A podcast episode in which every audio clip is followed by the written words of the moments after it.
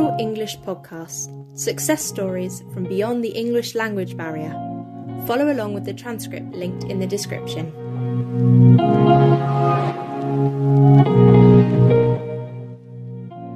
Hello, and welcome to the Natural English Podcast. My name is Naam, and if this is your first time listening, be sure to check out the transcript, vocabulary list, and homework activities that we have. The link is in the description. And today I'm joined by an old friend. Sounds a bit uh, strange to say an old friend because I'm only 26, but a, a, great friend from from university.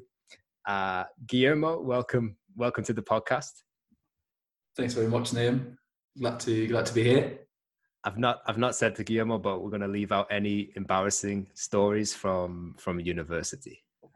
Uh, that's a shame. There are there are a few. I think we each probably have oh, something yeah. to say about each other. Um, Absolutely, yes. So Guillermo, yeah. uh, where where are you from and where are you based? Um, well, I'm originally from Bilbao. It's a it's a city in northern Spain in the Basque Country, and I lived there until I was 18. So most of my life, I guess. And at the moment, I'm based in Barcelona, so still in Spain. I'm doing a master's degree at the Polytechnic University of Catalonia. And yeah, that's, that's what I'm doing at the moment. Yeah. And we met in, in Manchester. So you've also had an abroad experience abroad for quite a lot of, of your life. Oh yeah, yeah. Um, that was that was a good time actually. Um, so those three years in Manchester because I, I did that year abroad in California, if you remember, third year. Yeah. Um, and that actually, I think, helped me with my, if, since this is the natural language podcasting, as you mentioned, that my English got a lot better during that time. So, yeah, it helps. It helps to go abroad.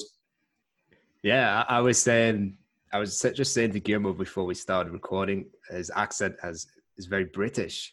Uh, when, when we first met, it was the more American uh, variation, but over time, he's he's kind of changed it to British. Um, I was I was very I was actually very shocked to mention that because well, I haven't lived in the UK for a while now, so I'm glad to hear that I'm still keeping it up there. Just just watching Peaky Peaky Blinders or something, or just some old Top Gear episodes in QI. yeah, great. Well, um, you mentioned you're doing a master's, so it's a really interesting field. I've I've done a bit of research and preparation for the podcast. Uh, so can you tell us about the, the field of research that you're in?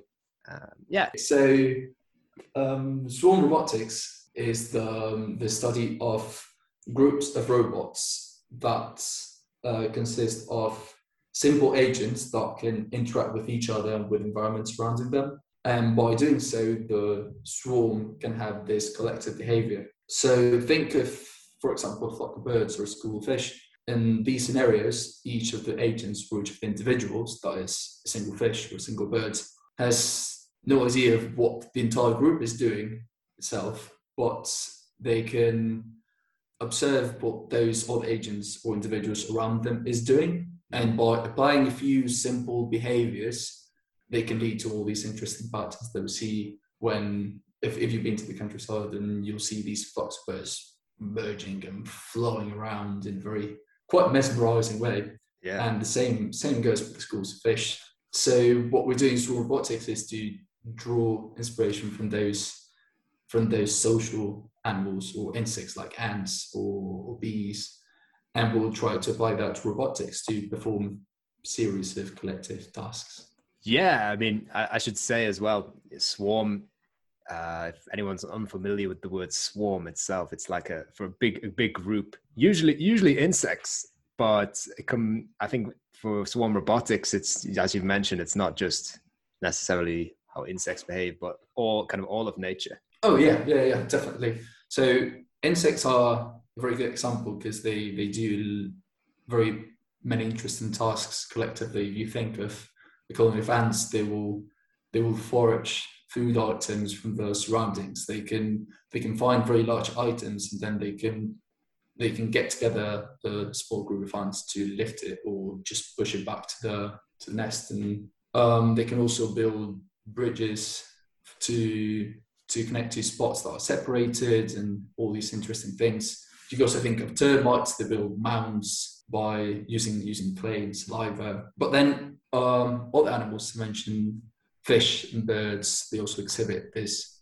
these very interesting behaviors that can try to map into robotics. I, w- I was listening to a video, which is available as in the homework if anyone wants to listen to it. Uh, and it was talking about the benefits of swarm robotics. So if you have a hundred robots and two or three malfunction, the task still continues. Whereas if you, it's kind of you don't put all your eggs into one basket when when you when you have a swarm of robots. Um, what other kind of benefits do you think uh, there are? Well, um, so what you mentioned this is definitely one of the main interests of swarms, and but there's there's others. For instance, swarms are supposed to be what we say is scalable. So a swarm should be independent of how many robots are composing it. So I mean, so long as you get to minimum swarm size to be for it to be able to a swarm, your agent should be able to perform the task they need to perform, regardless of whether they are 20 robots, 25 or 50. Obviously, that leads to some other difficulties, but all in all, that's that's the idea. And also because they they interact locally, um, they are also flexible, so they they can behave, they can perform in different environments, even if even if the the, the terrain is different, and they can tackle various tasks as well but yeah, the robustness that you mentioned earlier is definitely one of the crucial points of being able to remove robots and they will still perform, which is awesome. Yeah, it takes out the the, the of the risk factor in certain uh, activities. And exactly. your your your kind of project. So I understand you're working in a team. Um, in kind of layman's terms, what what is the the objective of your your research? Well, at the moment, um, what I'm trying to do is to get a set of robots. I think, um, well, technically they are industrial robots, but I think that's relevant at the moment. What I'm trying to get is a set of robots to do this foraging of large items that I mentioned earlier. So I want to make them leave the nest area, try to find these large items that any single robot cannot carry, and then they're supposed to recruit other agents around them and altogether they're supposed to lift this item and bring it back. And to do so, I'm using some very, very interesting um, what we call evolutionary techniques. So you take your initial algorithms and then you apply evolution to them. And your initial algorithm, which obviously does not do what you wanted to do, will end up doing exactly what you want to do. Or something very close to it, which is just the objective. Yeah. I think it's fascinating. Uh, where I live, uh, there's there's lots of ants, uh, leaf cutting ants, and recently I've just sat and watched watched their behavior and how they're able to move around each other um, kind of effortlessly.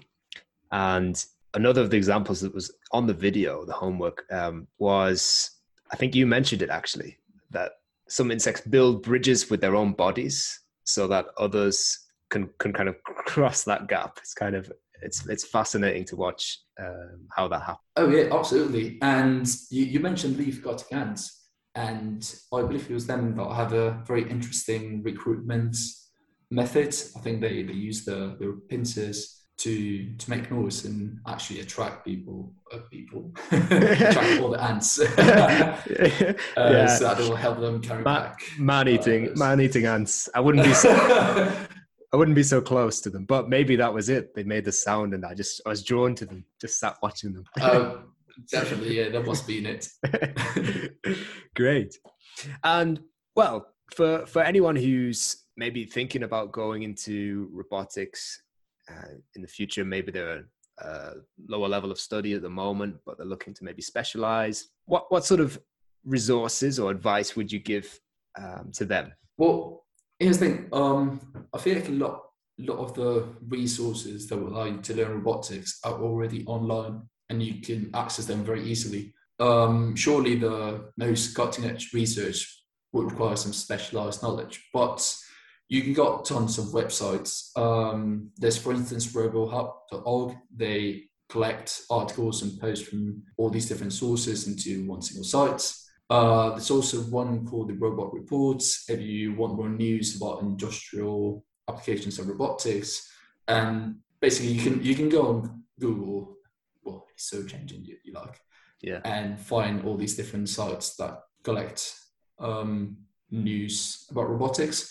But then, um, if you're more into, for instance, DIY, do, um, robotics or projects, you can just go on Reddit and you'll find tons of people posting updates and different um, attempts they they do to try to get RC cars, for instance, or drones. Mm. There's a huge drone community out there because Okay. it's become it's become a huge hobby nowadays, and people are very invested in in drones. Uh, you guys go on YouTube and you can check out online courses. That's for sure. If you're looking to actually getting some um, knowledge on robotics, perhaps more in the scientific ways of robotics, then online resources, courses, they are very, very useful. I actually took a few before I started this master's degree, and you know they're, they're very interesting for some for some basic introduction to things. Yeah, awesome. It's good. Yeah, you gave some specific sites as well. Uh, I'll be sure Oh to, yeah, to put them in the, the lesson for people to, to access to. sure. And also, um, loads of cities have um, local robotics clubs. For instance, uh, maybe schools or universities, or maybe even local businesses that put up some uh, benches and they have uh, perhaps some robotic platforms there for people to play with, or 3D printers and things like that. So make sure you check those out, see see if there's anything in your area that could be interesting. Very cool. Very cool. And thinking a bit more about your, your English language, as we're in English uh, school, uh, clearly it's been a big part of getting to where you are today with your study abroad, and you're currently doing uh, a master's with you have team based in different countries. Um, so yeah, how, what what's the, the most important thing for someone who's in the robotics field uh, in terms of their language? How do you mostly use English? Well, um, I feel like in science and technology, English has become the default language in absolutely everything there is to do. So all articles are, or most articles are published in English. Um, international conferences are in English. If if you go on online courses, most of them will be in English as well. And of course, the terminology will be in English most of the times. So I feel like if you get into, if you really want to get into any of these fields, having a good grasp of the language is is fundamental. It definitely helps. Even in in most laboratories, regardless of the country you're in, since the community will be so international, English is the default language, even if it's here in Spain or um, France, Switzerland. Yeah, really is essential. Um, people might think that your English became amazing when you were in the UK, but actually, when we met, you, you arrived from Spain, you were already speaking uh, really, really well.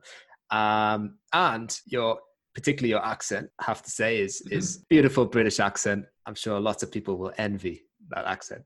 Um, so specifically on pronunci- pronunciation, which is perhaps something that isn't always a priority, but is really nice to to be able to you know have a have a great accent like, like yourself. If, if someone wants to practice their pronunciation, what what have you found useful for that? Well, I think when, when you're trying to learn a new language, the pronunciation part is perhaps trickiest because it requires a lot of confidence. Uh, sometimes you feel a bit embarrassed about what you're trying to say, and therefore you don't you don't really try to do as best as you possibly could. But it is it is really important to just get yourself out there and and do it and just try to pronounce as well as you possibly can. But also there's there's parts that is just a conscious effort to try to emulate what you see others do. At least that was in my case. So particularly during my first year, I remember I would pay lots of attention to what to what you and the other British people were saying because um, sometimes when you're just learning at home, you you fail to realize all these little differences between what you're trying to say, what you're saying, and what they say. They being you, the natives. so actually thinking about these things and trying to emulate them yourself is is really important. Though I think I think it was for me. Yeah, I, I just remembered that some of you guys in, in in the house where we, we, we stayed used to complain because I speaking to myself in the shower. Uh, I don't know. I don't, I, I, don't, I don't know if you remember that, but oh, definitely. I definitely remember that. That was hilarious. Mo- mo- mostly, most, mostly in Spanish. Um, but yeah, I, I just to add to what you said, I honestly think speaking to yourself is I recommend it. It's it's a great way to actually practice pronunciation, create your own scenarios in your head, use the language, uh, and you can put emo- putting emotion into language is also something you I, I recommend people do. You know, try try, try being angry in the shower. Try, uh, try being uh, impressed in the shower. Things like that seems to help as well. Yeah, absolutely. I mean, I've I've done that too, lots of times. I just I didn't I didn't do it so publicly as you did, which was that was so awesome. Yeah, yeah, but definitely a useful thing to do. Awesome. Talk as much as you can. Great. Um, and what's next for you? I mean, you're going to robot robotics field. What, what's your what's your next steps after the masters? Well, my idea is to continue doing research. Try to get PhD in robotics after this, uh, which will um, it will take some four years to complete. So that would be ideal to actually start developing new applications for the field and try to try to make some awesome improvements and exciting developments so obviously, I'll, I'll try to stick to swarm robotics, which is what I'd like to do. Yeah, and we'll see. I guess. I guess in a few years we'll see how that went. Because I understand it's it's relatively new, right? It's relatively um, a new area of robotics. Yeah, absolutely, yeah. Um, a lot of the um, developments that are being made are still pretty fundamental. As in, there's you, you'll find very few actual applications in an industry of of swarm robotics platforms. So a lot of the um, a lot of research going into how can we actually put all this knowledge that we've been gathering in academia and you know how can we make it all safe and reliable so that we can start using all these cool things that we've been doing? Yeah it's the future right? People will start maybe seeing it uh, in use more and more. Uh, yeah i've seen I, saw... I, I very much hope so yeah. oh, you hope so, because then you're guaranteed a job in the future, right? yeah, yeah, exactly. Uh, great. Well, Guillermo, thank you so much for uh, sharing what I think is a fascinating topic about swarm robotics and something that people can uh, expect to see more of in the future, and also a bit about English and the resources which people can check out to, to find out more. So thanks so much for, for your time. No problem, man. It was, uh, it was fun. it was fun to talk again with you and glad to see that people can be interested in swarms as well. Perfect. And for everyone listening, remember that if you'd like to study this conversation and understand fully everything that was, was discussed, you can go to the website and check out the homework for the next podcast, which will prepare you with vocabulary uh, ready for the next time. Goodbye.